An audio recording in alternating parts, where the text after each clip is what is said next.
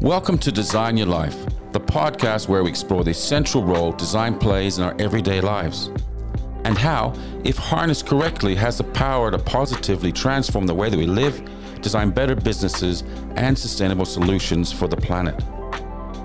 We speak to creative entrepreneurs around the world about how they inspire their ideas to life and how they make it all work and the role design plays in their lives. I'm your host, founder of Frost Collective, and author of Design Your Life, Vince Frost.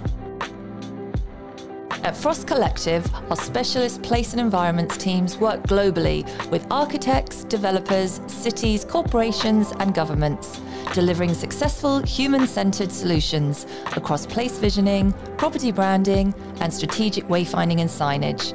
To find out more, head to frostcollective.com.au. In today's episode, From Lego to Skyscrapers, I catch up with a legendary Australian architect, Karl Fender. Karl is a remarkable, positive guy with a passion for cities and the people that make them. It was an honor catching up with him and learning about his journey from Holland to Australia as a young child and the work ethic his parents instilled in him and the incredible experiences he has had along the way throughout his life. Responsible for designing some of Australia's most groundbreaking buildings, including Eureka Tower and Australia 108. Karl is now spearheading the Merdeka 118 mega skyscraper in Kuala Lumpur.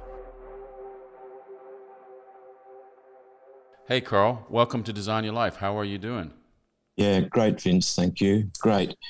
Even though it's the uh, the first day of the fifth lockdown, I know. Uh, where I'm perhaps selfishly or privileged um, to be doing well because uh, our practice has now learnt to deal with it and deal with it very well. But you know the, the, the retailers and the F and B people all around are really really suffering. They're obviously the essence of the city, and so there's no life here at the moment. No, it's incredibly sad, and and Sydney the same. We've been in lockdown for two weeks with another two weeks um, to go, I think. Yeah, uh, you just, you just yeah. showed me a video around your, your office, and it's just, you know, almost 2,000 square meters, just nobody there. Um, it's incredibly sad, isn't it? I mean, everyone's working at home, of course. Um, they are. But it's very sad. The heart of our businesses have been affected by, by this to such an extent. Yeah, you're absolutely right. It's very, uh, I look out there and it's very soulless at the moment. But look, you know, the, for some people, um, working from home is is a very good thing. It really helps them out. Home circumstance, distance of travel, that sort of thing. Yeah. And the practice has got adept at working very efficiently that way. In fact, our worry is that they might be working too efficiently, not leaving the desk. Mm. Yeah. Well, I just went down to I live I'm living in the northern beaches and I went down to Palm Beach to walk the dogs earlier and there's quite a significant number of people out there surfing. So I'm not sure if their bosses think that they're working, but there's definitely a lot of um, physical activity going on, which is good. It helps for your general your general well being. Um, I guarantee that they're making up for it in a longer day. Yeah, a, bit, a healthy start and a longer day. It's okay. Yeah, I mean, we live in this in this incredible country. We we should absolutely make the most of it. And speaking of that, I, I came over here in 2003 to Melbourne. That's where I first met you um, through Garry Emery when I joined forces with him and it was incredible to meet you at the time. So we've known each other for a very long time now, and I've been a huge fan of of yours, uh, your work, and your firm's work over the years, doing significant projects. But it's really cool to to to understand that you came from Indis, Indonesia as a child. What was it like um, growing up in Melbourne? Um, I did come from Indonesia, but as a Dutch citizen. Oh, so I, I was actually born in Holland, but my parents were both born in Indonesia as Dutch citizens. Amazing. And, uh, and I guess you know my father was trained as a naval captain in in Amsterdam, and I think that probably when they were going to have me, they went back to Holland for the medical system. Yeah. yeah. At any rate, I, um, we we arrived in Australia in 1952. My first memory actually is on that ship coming over wow. at the age of I don't know four, I suppose, something like that.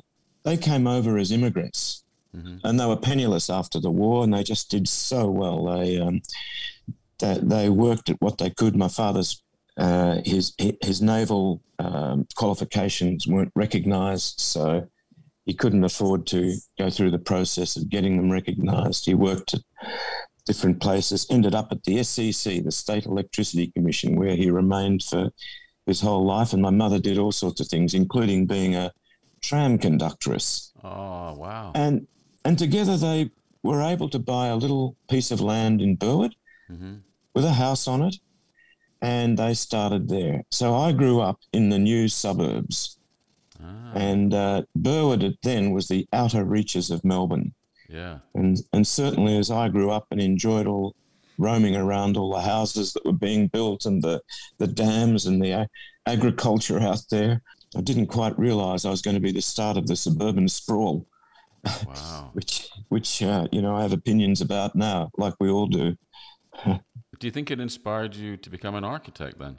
Or what, what did inspire you to become an architect? Well, maybe without realizing, because with all these houses being built around, there was a lot of surplus cut-offs, you know, building materials and things. And so we used to build huts, and uh, they were fantastic.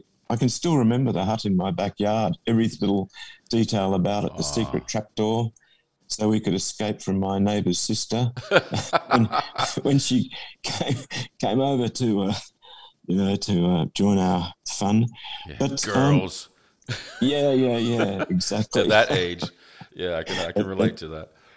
Exactly, yeah. Oh, wow. Then and and that's But- amazing. I but can't so- remember that far back. I remember buil- building kind of billy carts and things like that, but I don't remember the detail. You got obviously got a good memory. Yeah, but to answer your question, um, my mother was trying to help me decide on a course, a professional course, as I was getting into the latter parts of high school. And she thought being an engineer and working for the government would be very safe. And so, bless her heart and soul, she got me a handbook from RMIT. And in that handbook with engineering were all the other kind of building science um, subjects. And I looked at engineering and I thought, oh my God, I hate that. I, I- Love it. I do, I do not have a head for the for those calculations. On the other hand, I saw the architectural subjects and I thought, wow, I love those. I love those. Wow. And so, again, to her credit, or my parents' credit, they took me to a friend of theirs who was an architect. His name was uh, Hank Romain, and he had an, an office and a house in the Dandenongs.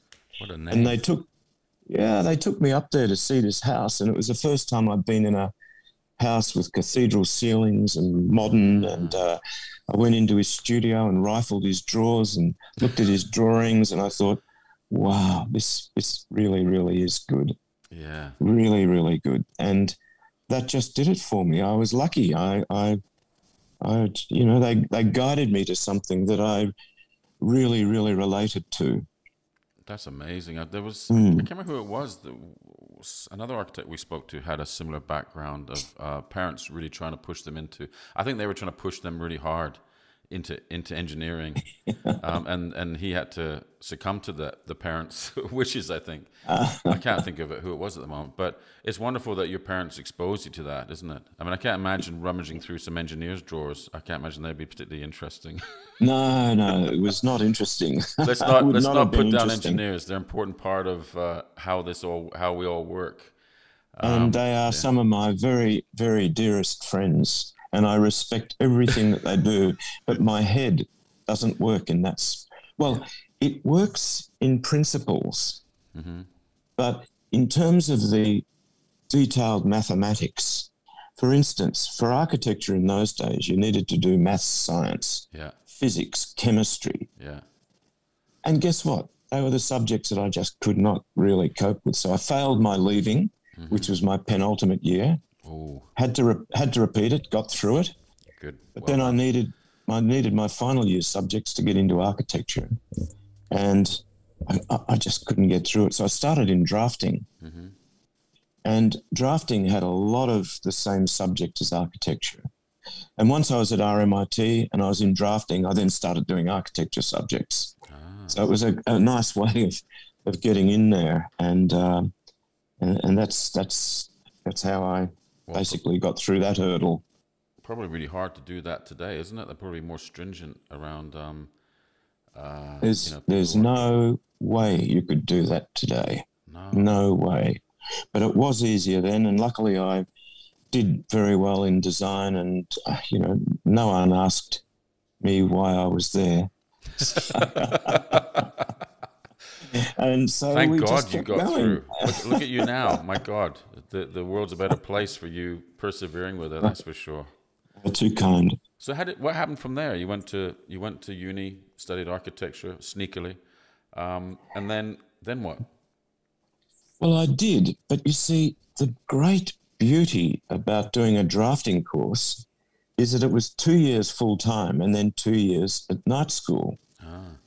After two years in drafting, I needed to get a job. And I don't know what possessed me or why I thought I'd ever get a job in Robin Boyd's office, but I tried and I did. And so, doing uh, night school, finishing the drafting because I like to finish things. mhm. So, I, I actually do have my drafting certificate. oh well and uh, I was doing architecture subjects, and then I was working in Robin Boyd's office, which was very small, and I felt like I was one of the master's apprentices. wow. It was a very intimate, uh, you know, an intimate environment in that office, and it was very small, and so I personally uh, really prospered. Everyone in that office just adored Mr. Boyd, and and we respected so much of what he did, and we all felt like we were in a very, very privileged situation. Talk about uh, Robin Boyd and, and his legacy, I guess, and why he's important to Australia's architecture. Um, because a lot of people listening in from around the world wouldn't be familiar, probably. Well, unfortunately, he was cut down early in life, 52 years of age. And, you know, a lot of us think that he was really on the verge of doing some remarkable things. He had incredible friends around the world like Kenzo Tange and Walter Gropius. And in the office, we were starting to look at high rise, higher density um, residential solutions. Mhm. But he was very well known for his uh, houses, house designs, and his exhibition designs. He was just such a talented guy, and and his writing, his his very very um, i- insightful writings about Melbourne and the city and its its failures and its its potentials, and I think it was very much in his writing that he uh, established uh, incredible uh, relevance in the history of the development of Melbourne. Mm. Where was he from originally? Because he must have been an emigre as well. No, he, he was Australian, but Oh, the family comes from English background. Okay. Yeah, and of course the Boyd family is uh, highly recognised in the arts, uh, and he was, you know, he was part of a very very majestic uh, Australian family heritage. Yeah. hmm And so, what happened after there? You were there for a few years. Well, I was there until the day he passed away Oh, in hospital, which was a great surprise. And to tell you the truth, um, two things. I could not imagine working anywhere else. So I was at a loss at where to go. But the other thing was because of the very intimate tuition that you got there, hmm uh, that we all got there, I was really, I was doing a couple of houses privately down on the peninsula. hmm So I took the opportunity, A, to study for some upcoming exams after he passed away, hmm to uh, work on those houses. And I basically had my own house as a design, uh, sorry, my own office as a designer hmm for the next four or five years before I joined uh, Graeme Gunn and Len Habel, where I was for one year before I left Australia and started my overseas adventures. Well, let's talk about that. Why did you leave Uh, Australia? travel in those days was always on the mind of young Australians. We all wanted to travel. Mhm. And I found myself now at an age of about 27. Uh, w- my wife and I had one child, and she was pregnant with my second son. Mhm. And we looked at each other and said, you know what? If we don't travel now, we never will. And so, you know, she was a very game person, and we basically jumped into a plane and went to London. And with her at six months pregnant, so my second son's an Englishman. Uh, and um, and luckily there were a few architects there that I really wanted to work for. Uh-huh. I say luckily because I was able to get a job with one of them, which was Farrell Grimshaw, Oh wow. Terry Farrell and Nick Grimshaw. And so that was a, a, a great experience coming from Australia and coming from a residential architectural typology to an architecture of growth and change. So, um, and, and that's that's what happened. I was in London for a while, and then we travelled in a combi wagon across Europe, as Of course. Australians did. With two uh, young kids, that's that's challenging. Was yes, yes, it was. Uh, they slept in the van, we slept in the tent, Oh wow. and uh, we drove into Rome. It was Ferragosto, so it was pretty closed down. Uh-huh. But I got a job there, Wow. and it was with an American firm called Brown Daltas, Mm. and they were doing work uh, mostly in Saudi Arabia, Hmm. which at the time was very strange. Not a lot of Western firms were doing work in in the um, Emirates or in Saudi, and it was um, it was just it was a fabulous period of time, almost five years of just living in Rome, living right in the centre not Piazza di a van, I hope. Spagna. we did. We, Really? dr- we drove in. I got the job from Camping Flaminia. And so the first few weeks of working in Rome, I was waking up in the morning from a tent, um, having the Fantastic. camping ground's first cold shower and getting on a bus and going into Rome. Wow. But it wasn't long afterwards that we got a little apartment right near Piazza del Popolo. And I was walking Via del Babuino and up the Spanish steps to work every day. And it was just Magical. such a wonderful and privileged experience. Yeah. Did you pick up the language while you were there? Oh, I'd like to say yes, but I can't. It was enough to survive on. Yeah, I guess it's an American it's- firm. It, I was working in an Italian sort of environment for Americans, Mhm. uh, really enjoying that. But um, we were quite well looked after by Italians, and uh, uh, our need for Italian was really for survival things like food and Mm. you know, travel on buses and whatever. But, uh, and, uh, you know, we were so busy, I didn't even have the time to just start studying um, Italian. Mm.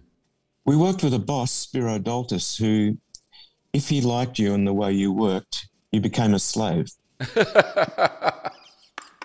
How kind. You, you worked 24 7. yeah. And if he didn't like you, uh, you were frustrated and you sat in a corner and worked away. Unfortunately, well, I suppose I, I fell into the first category. Yeah. I bet your life, your wife probably didn't like that. Was she at home alone with the kids?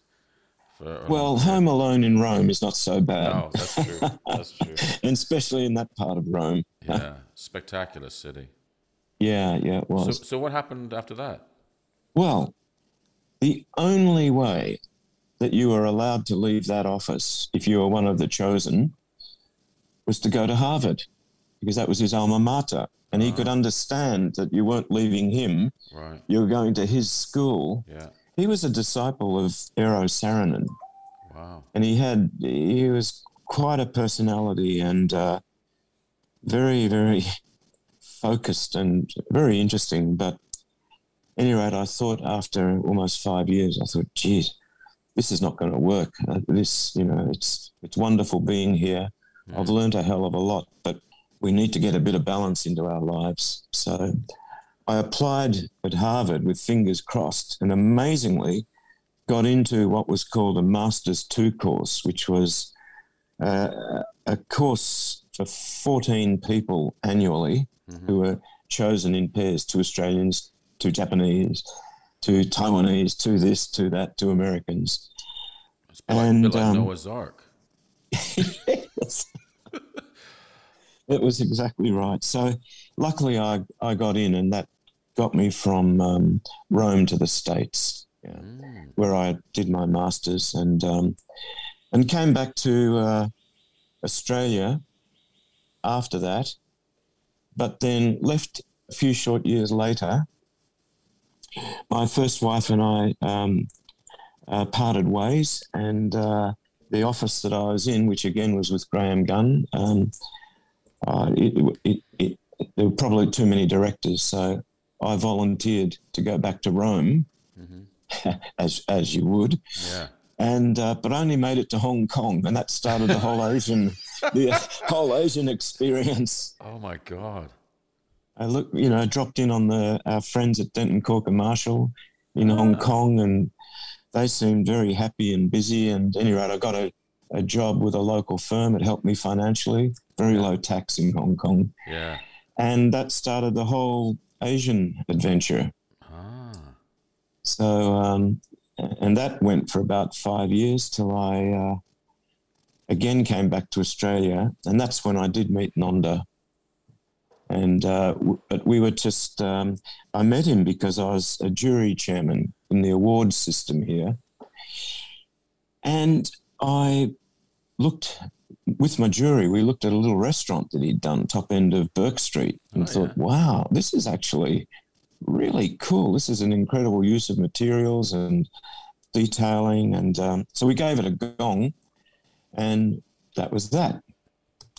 I then uh, very quickly, um, I was back in Melbourne, and um, and I guess I needed a job, and I joined Nonda and Kevin Greenhatch in a firm called Axia. Mm. And uh, we we worked there for a, um, a, while. But look, I had met by then Bob Nation, and um, I did. Uh, Axia sort of Nonda and I departed, went our separate ways. I think Kevin went on to a quite a successful career in Axia. Nonda started his own practice, and I started with Bob Nation um, a firm called Nation Fender. Mm.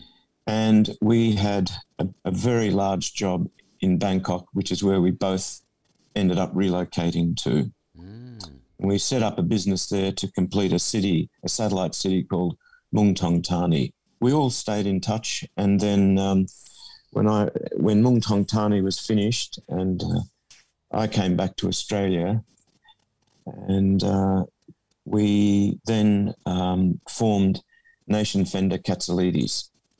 Mm. Got back together with Nonda. Yeah.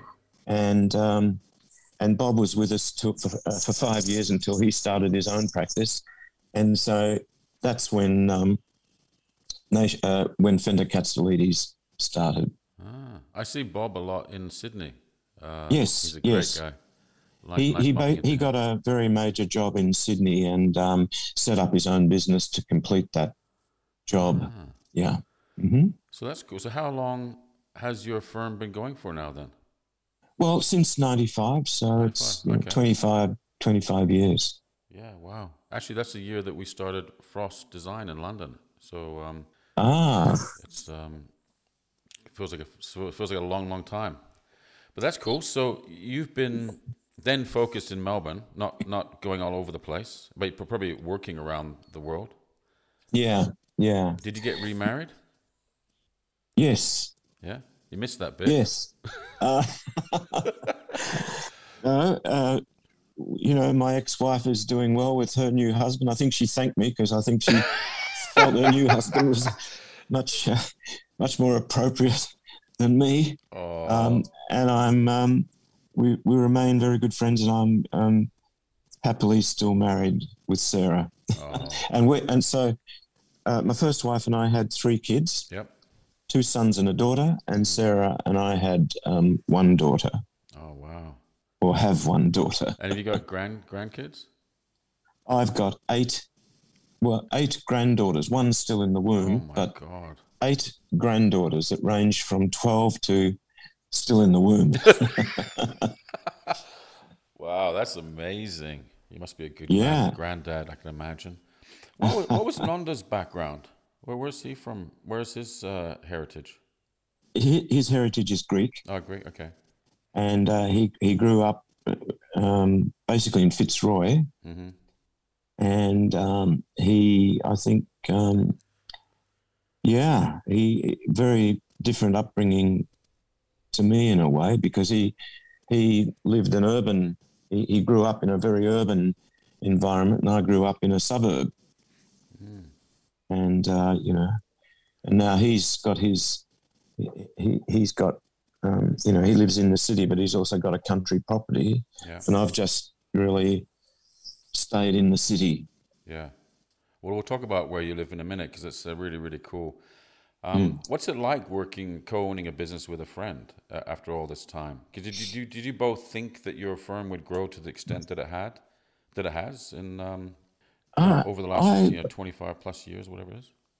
I, I can't speak for Nonda, but I, I think it's the same as for me. We just we we came together, we had work, we wanted to do it well, and it led us down a path of a you know reasonably successful practice. It's had a bit of influence in Melbourne in terms of introducing you know high density residential into the city, mm-hmm. starting at a time when there wasn't very much, if any, residential in the city. Yeah, it's Melbourne uh, of all the cities uh, seems to have done that incredibly well. And obviously, you played an important part in that because the Aussie, Aussie dream is to have a block of land, right? A nice house and a garage, and all those things that go with it. Um, over the years, I know when we moved to Australia in 2003, 2004, I was fascinated by. We were staying at uh, my ex-wife's um, parents' place in Beaumaris, which again is a lovely part of the world. And every, every conversation, any kind of picnic, they're Italian, so it's a lot of a lot of food involved in getting together. And a lot of conversation was about subdividing, you know, subdividing this block in Carnegie or here or there, whatever, Beaumaris or whatever it might be. I was just fascinated by that because I could just see, like, wow, that's a really smart move. You know, it's like you got one big block, cut it in half, create two townhouses or two homes. And it, yeah. it's a, a, way of it's a way of life in a way in Melbourne, isn't it? It seems to be very much part of uh, what happens there. And I guess there's only so many times you can subdivide before you start creating towers or or apartment uh, living? Yeah, I think so. Um, certainly, when my parents were starting in Australia, you know, Australia was a dream destination because you could buy land, you could build a house, um, you could live amongst, you know, neighbours, not too dense. It was very affordable. And th- yeah, and I think that, you know, post-war immigration, that was a fabulous kind of opportunity for a, a lot of people coming out of very difficult social, um, situations mm-hmm. in Europe mm-hmm. and uh, and and Asia too, and um, and and hence you know the growth of the suburbs. It was just such a popular popular way of living, but you know it, it it spread and it spread, and that meant that you were no longer in a suburb close to your place of work. If, if Melbourne Central was your place of work. So I think over time that produced a whole new paradigm of how to live. These people that did come and live in the suburbs decided that, you know, the, the travelling was just too onerous. Mm. Their kids were leaving mm-hmm. and they didn't need the bigger houses. And so apartment living, which of course is how most of um, other parts of the world live, mm. uh, was only natural, not a strange thing, wow. even though in Melbourne it was regarded as a strange, perilous uh, yeah. movement. Uh, probably un- unnecessary considering how much space was around. But is, was it your yeah. experience in London and Rome, etc., that influenced you, your uh, progression into that area? Uh, absolutely. I mean, uh, I've bought and I've lived in two houses. One was my parents, and I've bought one house, which was um, in my first marriage, which was in Box Hill. Uh-huh. When we left that house and started living in London and Europe, we were obviously in apartments, and we were right in the middle, living in Camden Town wow. in London nice. and Piazza di Spagna in Rome. Mm-hmm. Um, all of a sudden, you realize that apartment living is just so rich in opportunity and convenience. Mm. And then I went to the States and uh, we lived in a married student housing apartment by Jose Luis Sert.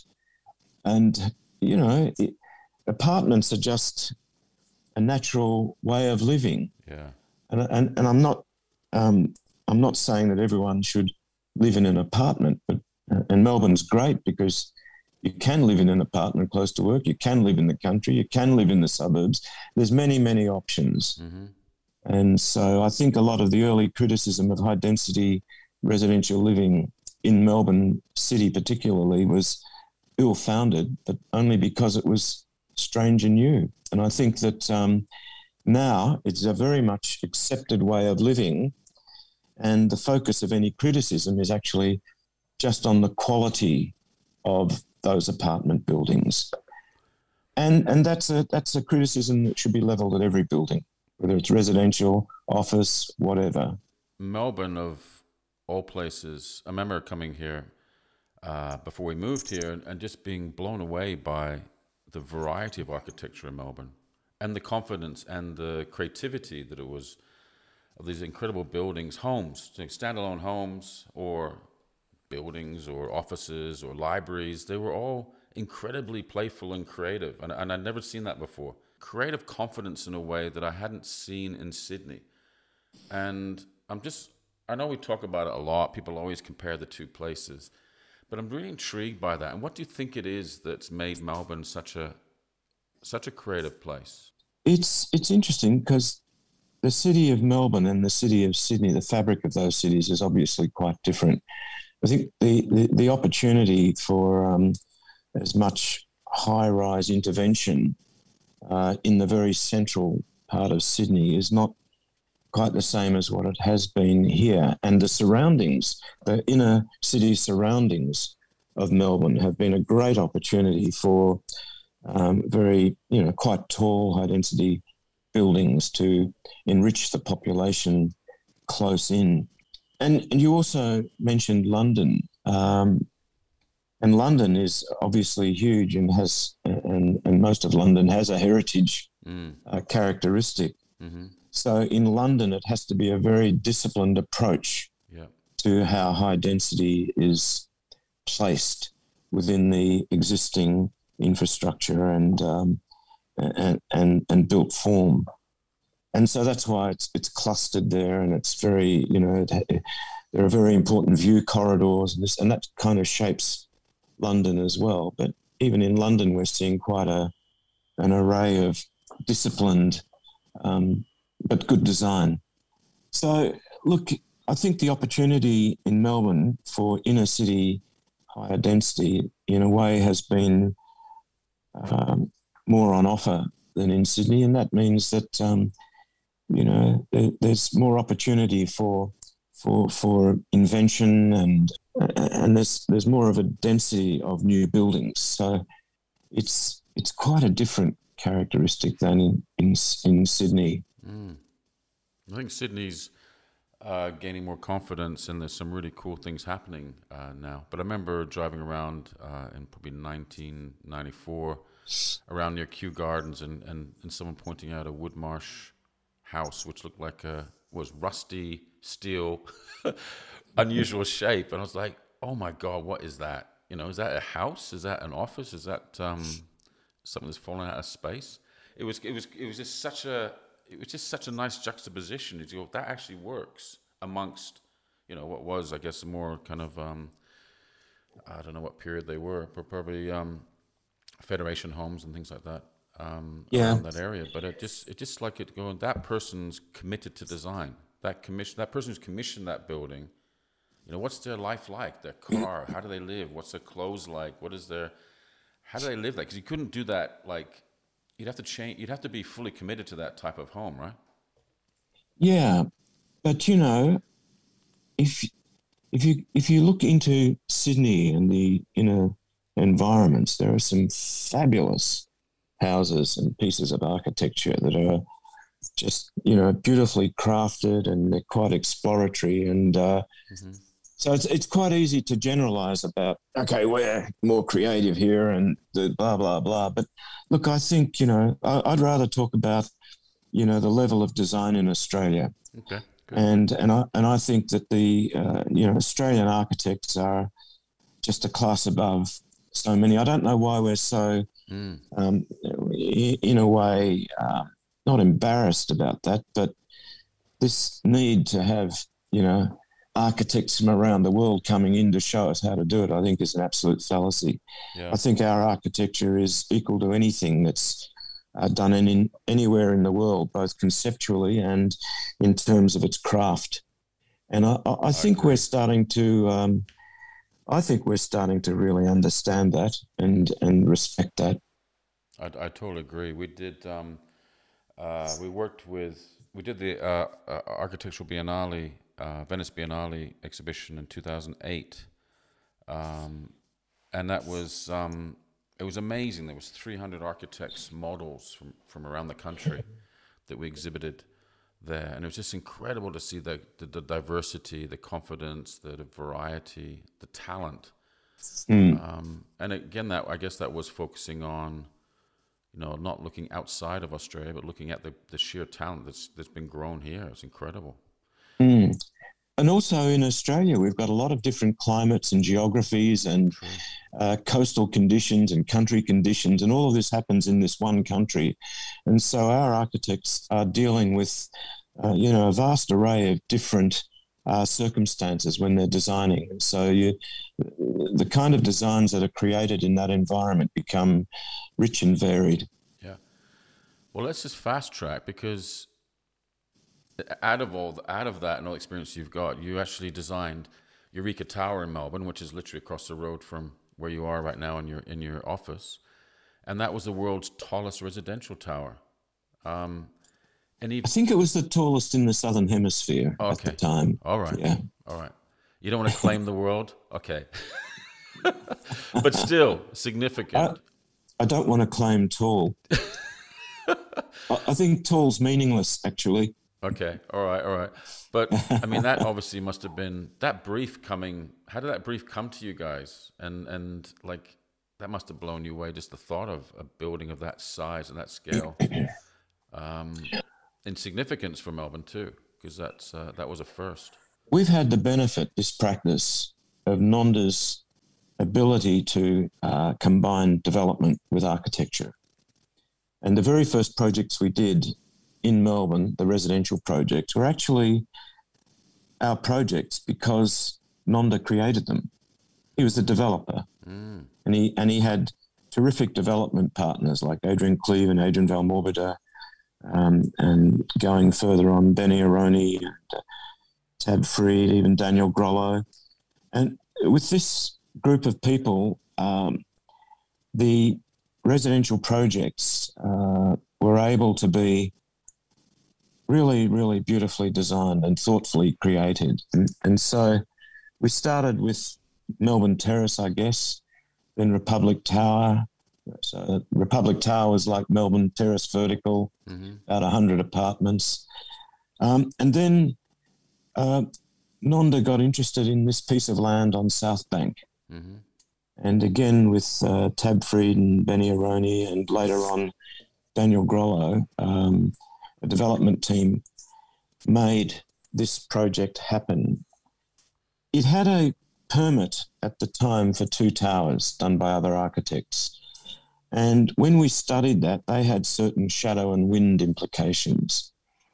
And I think that we thought about putting one building on top of the other, which was very, very counterintuitive in a way because at that stage, inner city residential was fairly new. And it, it was usually about 100, 150 apartments. But this was putting two buildings together vertically mm-hmm. and creating, um, you know, over 500 apartments, almost 600 apartments in one stage. The, the, the selling of 600 apartments That's huge. in a in a building that was the tallest building in the southern hemisphere and untried as a commercial venture in Melbourne was quite um, quite brave. Mm. And uh, and luckily we we got a, a, a, planning permit for it. Wow. I say luckily because you know it's uh, it was quite an intervention in the area, and furthermore, when it went on the market in about year 2000, it was really, really excitingly accepted by Melbourne. Mm for me, that was just a terrific indication of how sophisticated Melbourne is, Mm. and certainly was at that time. Yeah. To really believe that a building like that could provide wonderful um, residential accommodation. So it was very, very successful and remains so. How long did it take to develop? Well, it went on the market in 2000 or uh, for about a year after that. So, and it was finished, construction was finished in 2005, which is when I, uh, Sarah and I moved in. Yeah. You're on the 71st floor, right?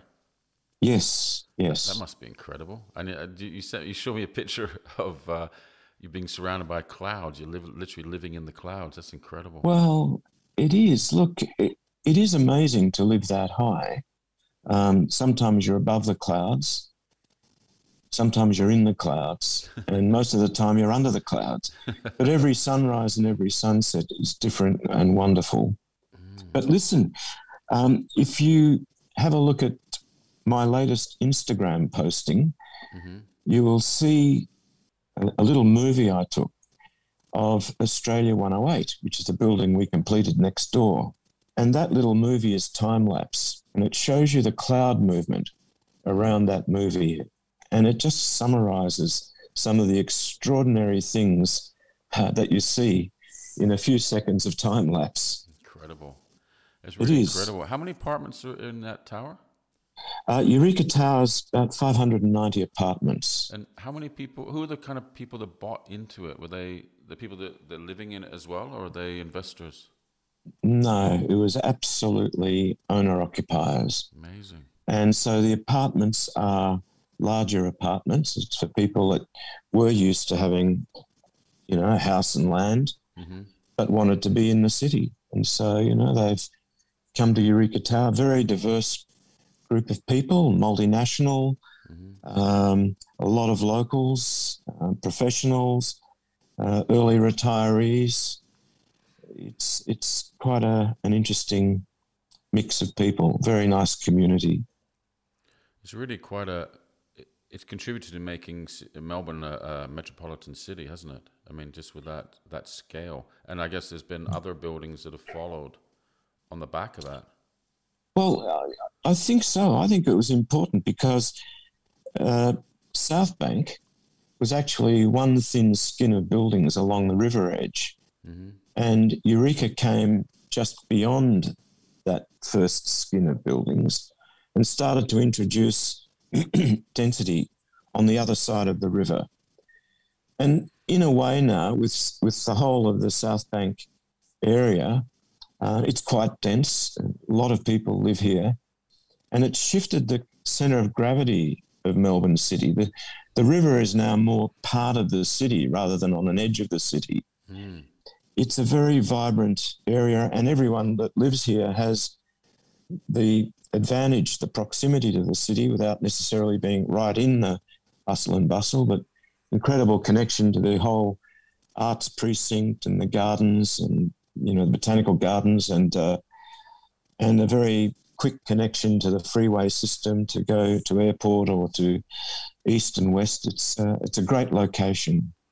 It's, it's incredible. We talked to um, uh, UN Studios uh, this week too uh, regarding South Bank by Beulah, which is near nearby, as you mentioned, and uh, it's going to be another significant um, two towers uh, addition to the area. Yes, indeed. Yeah. Really cool. What do you do with your free time away from work, or do you have any free Um, time? my free time gives me time to work freely. I uh, look. Uh, what can I say? Um, I love working, and um, and that's the sort of thing I can do and be at home. Mm. It's not like I'm away from home enjoying my free time, uh, but you know the, the projects bring opportunities too. For instance, the the large project we're doing in Kuala Lumpur. Mm. Uh, it's a huge project, and we've been working on it for 10 years. And I've been traveling uh, consistently and often to Kuala Lumpur to, um, you know, for all the necessary meetings and, uh, and, uh, and the sort of activities associated with getting a big building like that designed and built. having to go to that uh, city so often, my wife uh, comes with me, and uh, our daughter used to when she was younger. Yeah. And I'd get through the business, and then we could go to somewhere like Langkawi Island and uh, rest and recuperate and play a bit of golf. And so Nice. the idea of that work life balance that Mhm. projects like that can generate is exceptional and privileged. Mm. Uh, you know, it's it's not like having to separate. Oh, right now work stops. Now I play. It's I don't know. It's a, it's a blend. That's interesting. How does that feel being in Kuala Lumpur in, in terms of your kind of your heritage? Does that feel like your home? Well, no, because Okay. um, uh, because I I my first few years were in Indonesia Yeah. and uh, in Batavia, which is now, of course, Jakarta. hmm So there's uh, there's a proximity, but I have to say I've spent a lot of my life working in. I lived in Hong Kong, working in China. hmm I've you know we've worked in Indonesia, we've worked in Malaysia, and um, it just becomes part of a, a natural life. It's uh, I think Australians really do work well in other overseas environments. I think that we have got the capabilities of being good at what we do and being able to be flexible in different cultures and actually integrate well. And um, certainly that's been the case in KL. I've really, really enjoyed it. And the, our team members here that go over to KL, um, they've, I think they've really enjoyed it. We have a lot of Malaysians working in the office. So, And when will that be completed? That tower? well, um, the the tower itself is at height. It's got a mast on top of it, which is nearing completion, and the external cladding of the building is now also uh, near the top of the building. So it's um, you know we would say that that tower will be complete this year uh, with the spire on top, but it's only part of the development. That tower sits on um, a very, very important piece of land. Mhm. It's a heritage site. Mhm. It's the site where independence was declared in 1957 on the grounds of Stadium Merdeka. Mhm. And, uh, and, and Stadium Merdeka is a place that um, maybe once was in a garden setting, but over time that degenerated and it became just this beautiful old reconditioned stadium with another stadium next to it called Stadium Negara. And the the creation of this building and everything else that he brought has really made a beautiful setting for that heritage environment. Mm.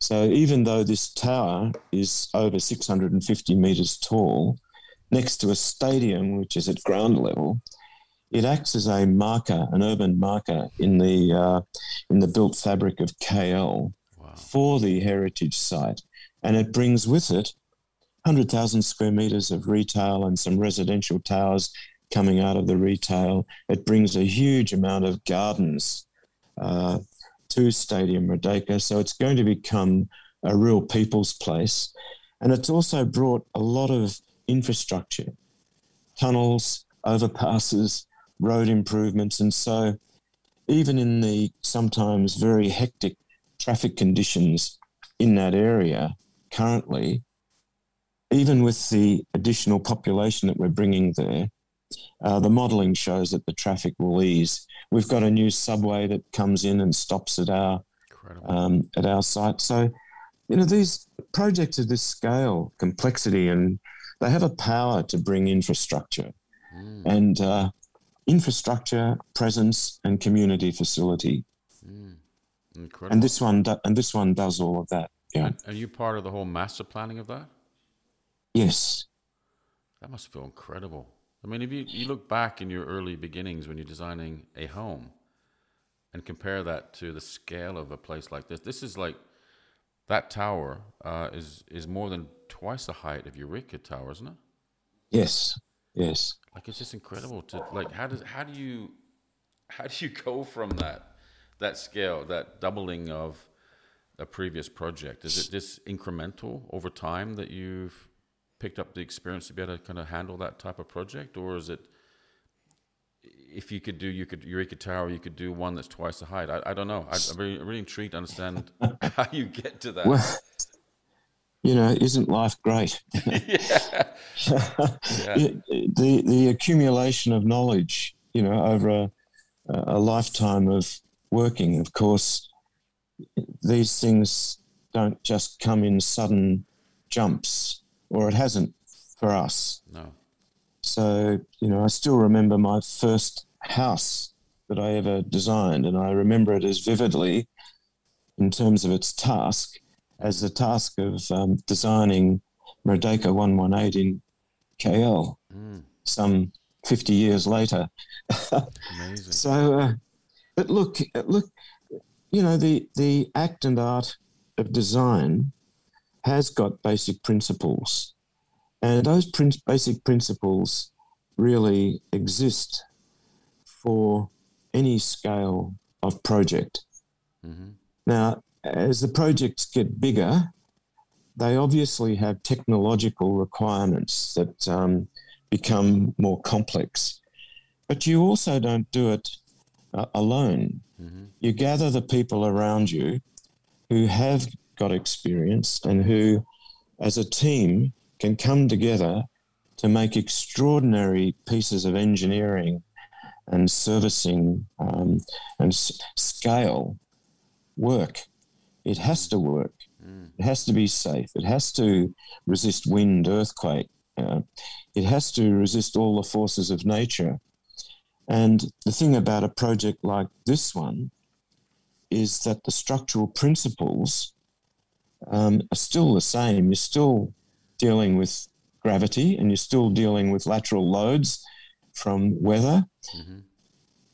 But you deal with it in different ways. And certainly on this building, we just had the best consultants from around the world and Australia. We had, as a structural engineer, Les Robertson from New York, who unfortunately passed away after an illustrious career, still working in his 90s. But, you know, he, he partners, partnered with Robert Bird from Australia, and um, the structure of the building is just something to behold. It's incredible. On the one hand, it's it's it's huge, and on the other hand, it's an art form. I was going to say the the engineers. I can see now why the engineers are your friends. you really need them. yes. You really need to have a good one to work on a pro- projects like this. Well, you you need them, but projects like this become the vehicle for friendships. That's true. The the vehicle for testing uh, knowledge and approaches, and you know that that's the basis of of you know great relationships. Yeah, that's interesting. Um, on a, on a, it's kind of a nice little segue, but I remember um, someone said to me a few years ago, "Why have all your friends photographers and other designers or architects and stuff?" And I go, "Well, I just have a lot a lot in common with them. I really enjoy that friendship. We have a lot in common. We can talk about things that we all relate to. I think it's important yes. in life to to surround yourself or ha- or make friends with people that are you have that in common with, and I think that that makes your yeah. life richer as a result. Yeah, because it's not work, is it? I, I don't consider what I do as work. I, I love what I do. I love what our, our, our business does day in day out. Uh, I couldn't agree more. And look, any architect will tell you that the projects these days are getting bigger and more complex, and it's an age of collaboration. True. Um, and collaborations bring a lot of uh, incredible minds to the table. And um, and the project in KL has definitely been a series of amazing collaborations, global collaborations, including the local architects.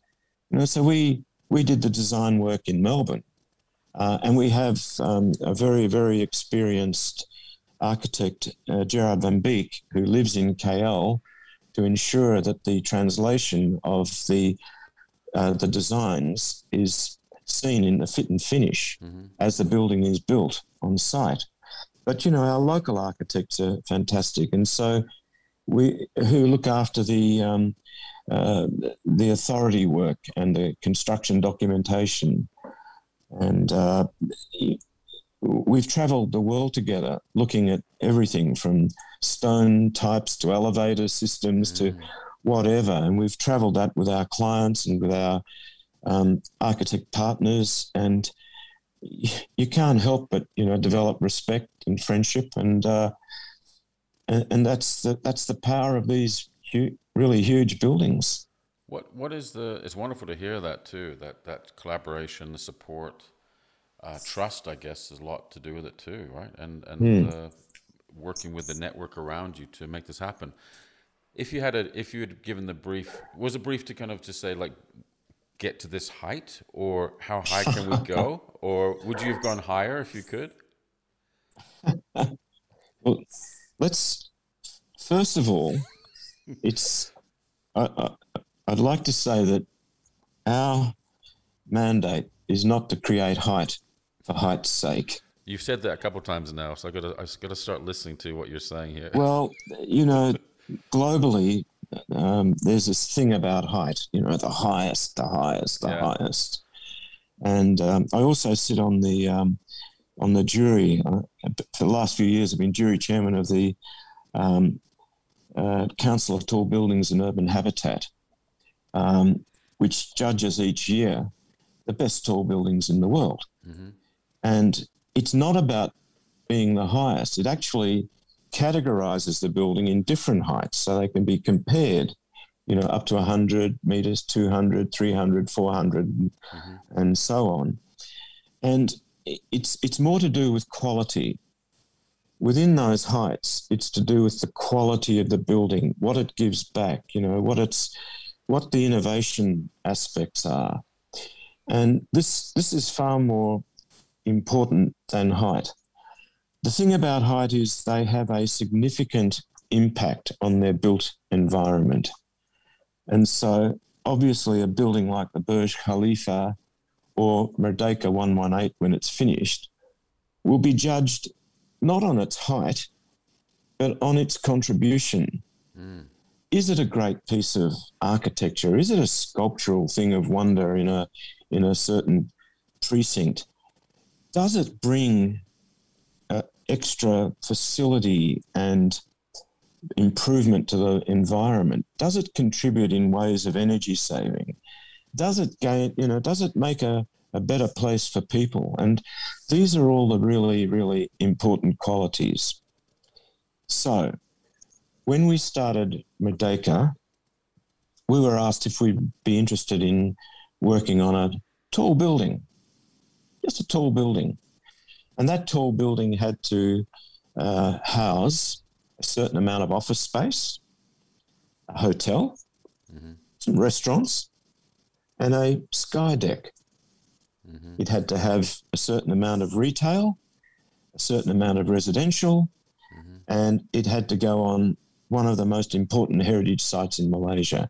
Mm-hmm. And that's how it started. It didn't even say where should the building go on the rather large plot of land. So the first thing we had to do, and you mentioned urban design, was to put the building in the right place. Mm-hmm. And the building was positioned on an axis with Stadium Negara, which then enabled another axis to be created along the front of Stadium Merdeka, and that axis became the garden axis. And so you've got a very nice triangular relationship between Negara, Merdeka, and Merdeka 118. Merdeka, by the way, means freedom. Mm. So Stadium Merdeka, Merdeka was the freedom, the freedom stadium. Um, and that's, that's how it all started. And then as we started putting in all the accommodation, we started to get to a height and then we had the sky deck, and it was felt that a spire on the building would help announce that building in the context of the city of Kuala Lumpur. Now, interestingly, there's a very famous photograph of the then Prime Minister raising his hand with his finger pointing upwards, declaring the state of independence. And that gesture, that very famous photograph, has been linked as a um, as, as one of the inspirations for this building and the spire on top. So the people of KL or Malaysia think that the building signifies that moment mm. of the Declaration of Independence, which is a beautiful thing. Wow. It's a beautiful thing. It's great when buildings like this contribute to the legends within um, within any city. That's incredible. And how, going going back to I'm nervous about talking about height now because I don't know how to say it without upsetting you. it's, uh, no, but, no, no, no, no. But you could have gone not, higher, right? Or not? You, Can you structurally? You, you could, in, Les Les Robertson used to say, "There's no limit to height, especially if you build on the equator, where the gravitational forces are somehow uh, compelling for height." But um, look, you know, heights height is great. Height's what makes cities, skylines. Mm-hmm it's only this the thing that embarrasses me a little is this quest for the highest. Mm. I love height. I've got to say, I love high density, high rise buildings. Mm-hmm. As much as I like beautiful homes, crafted homes, mm-hmm. they all have a, a, a place in our world and in our lives. And, you know, high rise, high density, it makes great land use and brings people to um, city centres mm-hmm. where there's a lot of employment and activity. And I, I think that's terrific. Can't wait to see I that think, come to life. yeah, well, you know, and I think that um, high rise, high density high rise, you know, does suffer criticism about sustainability and community living and all those things. Mm-hmm. And I have to say that these tall buildings can and should be and are now more often becoming the powerhouses, the buildings that um, my dear friend Ross Harding, who's an uh, environmentalist and sustainable engineer, says, uh, you know, these buildings should be contributors rather than consumers, mm-hmm. and they and they have the the financial framework to incorporate the um, the mechanics of creating, you know, uh, energy from waste and, and sustain and, and harvesting uh, sunlight or even light for energy and and, and, saving water. And you know it's it's yeah. that they are the buildings that can really become the power generators mm.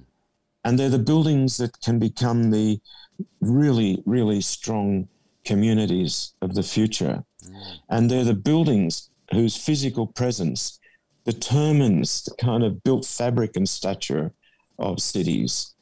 So I, I, am very fascinated by all of that, and um, you know, and and I I really enjoy uh, the tall building typology. I think it's very relevant.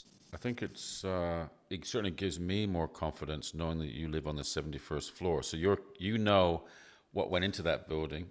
you could, and you feel you're happy living there, and it's it's uh, it's a really great. Uh, you're living and breathing it, you know. Yeah, and you know we don't live on top of, even though we're next door to our neighbours with a party wall. Mm-hmm. It's not the same as living next door to them over a fence. No. Right, and and dare I say, the um, commotions of next door are never translated into your own house, such such as they can be in a house on land situation. Yeah, yeah, yeah. Which is a personal personal opinion. yeah, you don't have to kind of knock on the wall. Keep it down in there. No, no exactly. That's good. That's good. You designed it very well. We can open our windows even at level seventy one so we don't we do not live in sterilized, you know, environments where we can't just get fresh airflow. Mm-hmm. How does that work? Because you got you said you have an outdoor garden area too, right? Or on your balcony. I or well garden, at that at that at that height, you've got to be careful of open balconies. Mm-hmm. So, um, but we have what we call a winter garden. So we can step out onto a balcony. We can close the door behind us, mm-hmm and on the balcony, uh, there's operable glazing.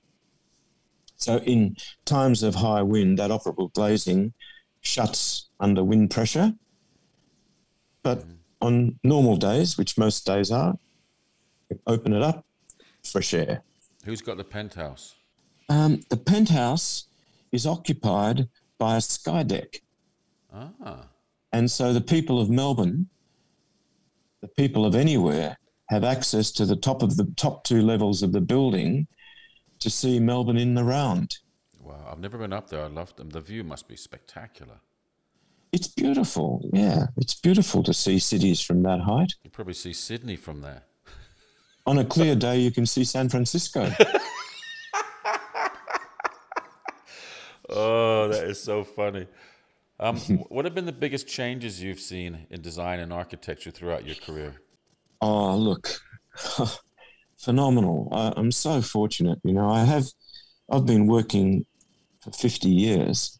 And when I started in the office at Robin Boyd, I sat on a tall stool with a drawing board, tracing paper, T square, and drawing pins. Hmm. the, st- the studio, and I drew with an HB lead, Oh my god! and um, the studio had one Bakelite telephone. wow. but it had a it had a, a maestro coming in every day, you know, working side by side with us. So it was just, it was beautiful working with a mentor like that. The technology, both in materials, engineering, and systems, you know, the systems inside inside our office just out here. Um, the, the the computer programs, they're just it's phenomenal Yeah. what the accuracies and the checks and balances and the ability to design and quickly see uh, what you're creating with virtual models and things is just just amazing. And then the talent of young people, young architects, uh, to deal with all of that is is profound. It's compelling. It's amazing stuff. You know, my the biggest problem that I faced was you know getting the line on the paper right, and uh, and hoping that, that my dimensions added up, and. Uh, and now it's just uh, it's quite different. Isn't it incredible The the, amount of time the- and energy that used to go into the work? It, it just Yes. like, just, just the basic kind of things that you used to do, drawing, etc. Yeah, yeah. Yeah. So the the other thing is, of course, you know, the environment that we live in and the need to think about sustainability, Mm-hmm. uh, you know, global protection. Um, you know, th- there's a, um, a stronger and stronger, appropriately stronger move towards being very conscious about your design, passive design against the elements, and also the selection of materials with, um, you know, appropriate embodied energy uh, and embodied carbon um, levels, etc. And I think that this this is really becoming uh, important, and certainly a part of the education of young architects and the responsibility of architectural firms to take, uh, you know, to lead to lead in. Yeah, absolutely, totally agree.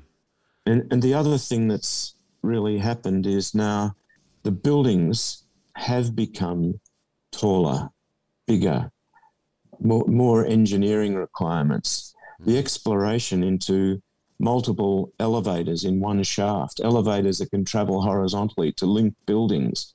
This whole thing, uh, you know, the, the, the, the movement and safety within buildings. I mean, you can go on and on.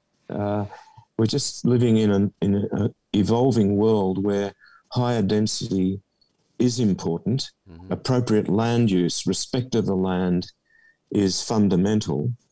And if if higher buildings are part of the solution of using this planet in, in an appropriate way, then the way that those tall buildings work together, and, and you know, safety and um, and vertical transportation become fundamental.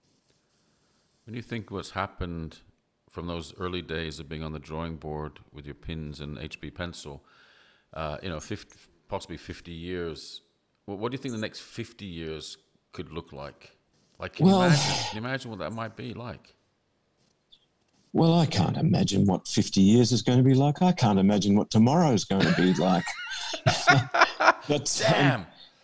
Um, right. Okay. Well, that's disappointing. But look, but, but look, there comes a point where there's no need, really, I don't think, to go everything to go higher and higher and higher. We're in a period where we're searching the benefits of, you know, densities and the benefits of land use. And I think we'll come to a point where that will be determined.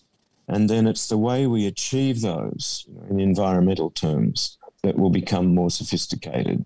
Mm. So, you know, it's, it's, look, when I started in architecture and I was doing my first house, that was a hell of a challenge. Mm-hmm. I had no idea where I would be in 50 years or what I'd be doing. Mm. It was that challenge at the time that fully absorbed me. Mm-hmm. Um, and I think that that's how it's gone all my life. That I haven't actually worked to this point where I thought that in in this amount of time, this is who I would be, mm-hmm. what I would be doing, and how I would be doing it. Mm-hmm. I think that um, if you have a set of skills in a certain direction, you work those skills and you learn those skills as best you can mm-hmm. to the best of your ability mm-hmm. and you keep going. And that collectively make, keeps making the world a more innovative. You are, you know, you're one little grain of sand in the world that's trying to do what you do as well as you can. And that yeah. all leads to a communal improvement in everything mm-hmm. hopefully. Mm-hmm. Hopefully. So, in 50 years' time, I suppose I can't really, I wouldn't predict what the world would be like, but I would say that um, I want it to be a wonderful place for those eight granddaughters of mine. Oh, that is beautiful. and um, and you know, I think I, I, think there's a global awareness of what needs to happen in terms of preservation of the planet. Mm-hmm. And, um, you know, there's a lot of cliches that you can go on about in that regard. But in very simple terms, if everyone does their bit, then, you know, maybe, just maybe, the world will be a far better place in all regards. Well, I guess you kind of, I was going to ask you the final question, Karl. Have you designed your life? But you kind of said that just kind of summed it up. Uh, well, I've I've never been good at designing my life, but I think I've been good at designing the footsteps on the path. Mm, so every every step I've taken, as I said before, I've taken that step or every opportunity I've been given, I've taken it seriously and done it as well as I can. And for some reason, that has allowed me a very rich and to me meaningful life. And I think um, I've been okay at those footsteps and totally hopeless at planning the journey.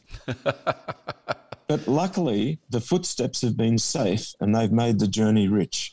That's the engineer in you. hey, you know, you're an incredible mind and, and talent. And a, wonderful human being. And I, I just want to say, I've just, I feel I got goosebumps talking to you today. And it's not often that happens. I'm, not, I'm a sensitive guy, but, uh, but it's been really wonderful to just, it's a, and a true honor to spend this time with you. And I appreciate it so much. And our listeners will too, in understanding more about you and your journey and your beliefs and all that you're doing. And I really, really want to thank you today, Karl. Oh, Vince, thanks very much. They're very kind words. But let me just say one thing. Um, I'm just fortunate that I fell into architecture.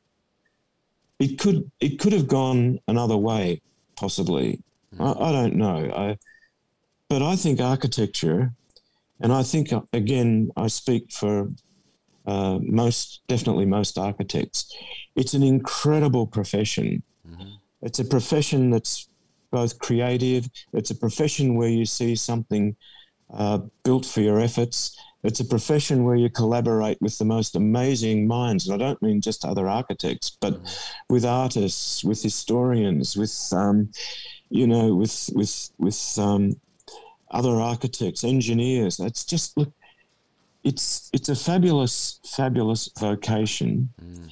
And the, and the teaching of architecture makes you think outside of the square. Mm-hmm. So I think even people that have studied architecture and not practiced come out of it with a, a, a rich way of viewing the world, a holistic way of viewing the world, and a caring way of viewing the world. And I think that that's um, it's quite unique to architecture. It's a very broad way of thinking. It's not mm. like a science where you go outside of your profession possibly to to look at the other aspects of life. This is a very all-encompassing profession, and um, I'm so glad that I somehow found my way into it and was able to survive through it.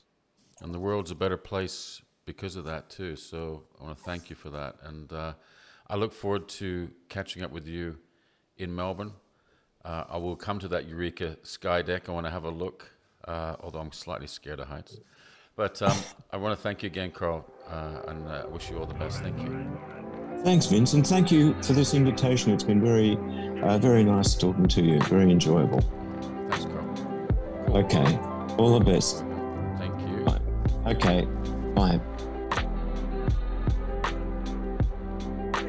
Thanks for tuning into this episode of Design Your Life from Lego to Skyscrapers.